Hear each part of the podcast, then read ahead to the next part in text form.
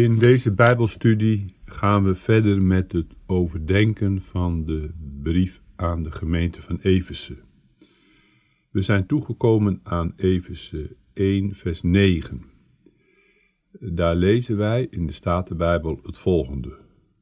Ons bekendgemaakt hebbende de verborgenheid van zijn wil, naar zijn welbehagen, hetwelk hij voorgenomen had in zichzelf. Ons bekendgemaakt hebbende. De apostel spreekt hier in het meervoud. Hij zegt dus dat aan de gemeente is bekendgemaakt. Hij grijpt dan terug op het vorige vers waarin stond dat God overvloedig is geweest in zijn genade, in alle wijsheid en voorzichtigheid. Bij de wijsheid, Sophia in het Grieks, denken we dan aan het evangelie, waarmee de ons God begiftigt, en dat is de kennis van Hemzelf en van Jezus Christus, onze middelaar. Die wijsheid heeft God dus geopenbaard en bekendgemaakt, en die wijsheid leert de gemeente Gods verstaan. Waar komt nu die kennis vandaan? En dan zegt de apostel, ons bekendgemaakt hebbende de verborgenheid van zijn wil. Het evangelie, de tijd, de schepping, dat heeft niet zijn oorsprong in de mens of in een proces van eeuwenlange evolutie. Deze wereld heeft haar oorsprong in God. Het heil en de zaligheid heeft zijn oorsprong in God. En dat noemt de apostel hier de verborgenheid van zijn wil. Het woord verborgenheid is in het Grieks mysterion. Dat is niet de geheimzinnigheid. Soms kom je die gedachte wel eens tegen, verborgenheid, dat gaat ons verstand te boven, het is erg geheimzinnig enzovoort, maar dat is niet correct. Het gaat bij verborgenheid om iets wat wij met ons verstand niet kunnen bedenken.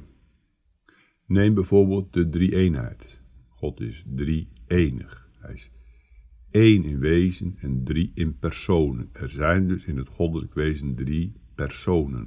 Dat is ook een verborgenheid. Dat kunnen wij niet bedenken. Daar kunnen we ook met ons verstandelijk nadenken niet op komen.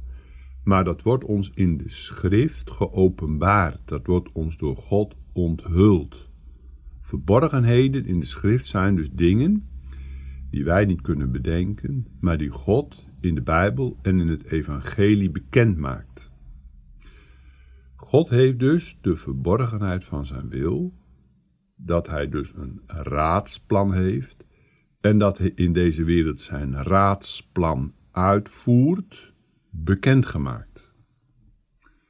Dat raadsplan gaat dus terug op de eeuwigheid en wordt hier in de tijd uitgevoerd.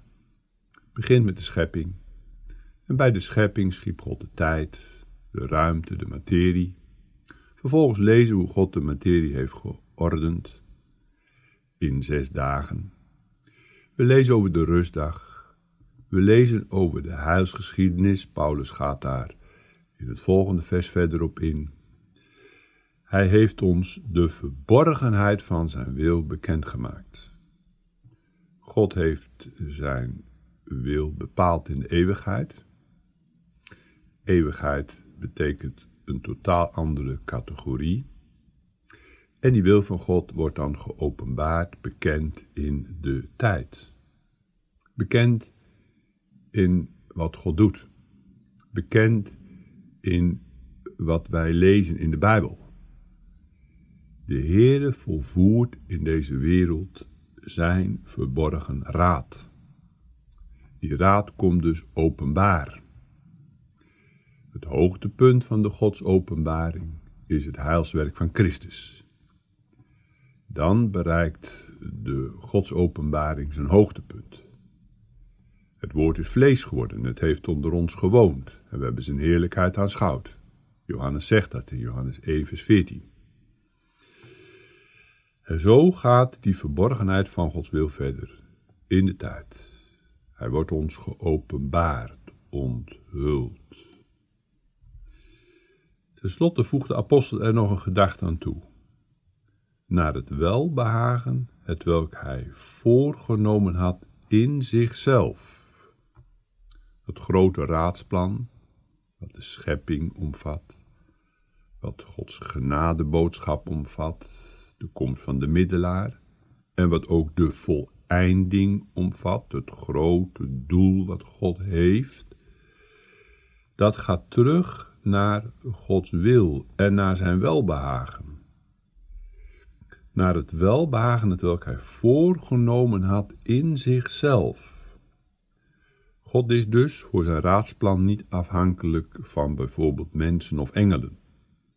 God heeft dat raadsplan geheel voorgenomen in zichzelf.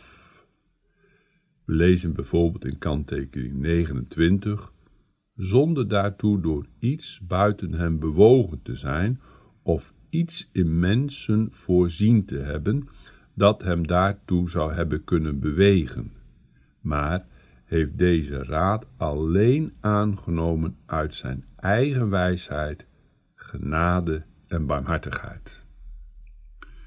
Dus dat hele raadsplan van God, ter verheerlijking van zijn naam, tot heil van zondige mensen, dat hele raadsplan komt helemaal voort uit Gods wijsheid. De opperste wijsheid. Daarom hoeft God zijn besluiten ook nooit te veranderen. Want die besluiten zijn genomen met wijsheid. Uit Gods genade. Dat is zijn genadegezindheid die hij openbaart na de zondeval.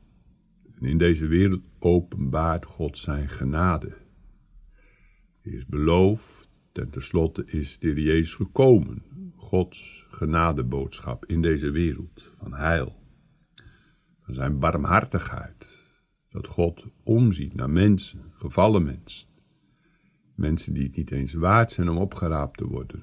Gods barmhartigheid betekent dat God omziet naar mensen die het niet waardig zijn. En desondanks ziet God er wel naar om, met de innerlijke beweging van zijn barmhartigheid. Die dit alles heeft voorgenomen in zichzelf.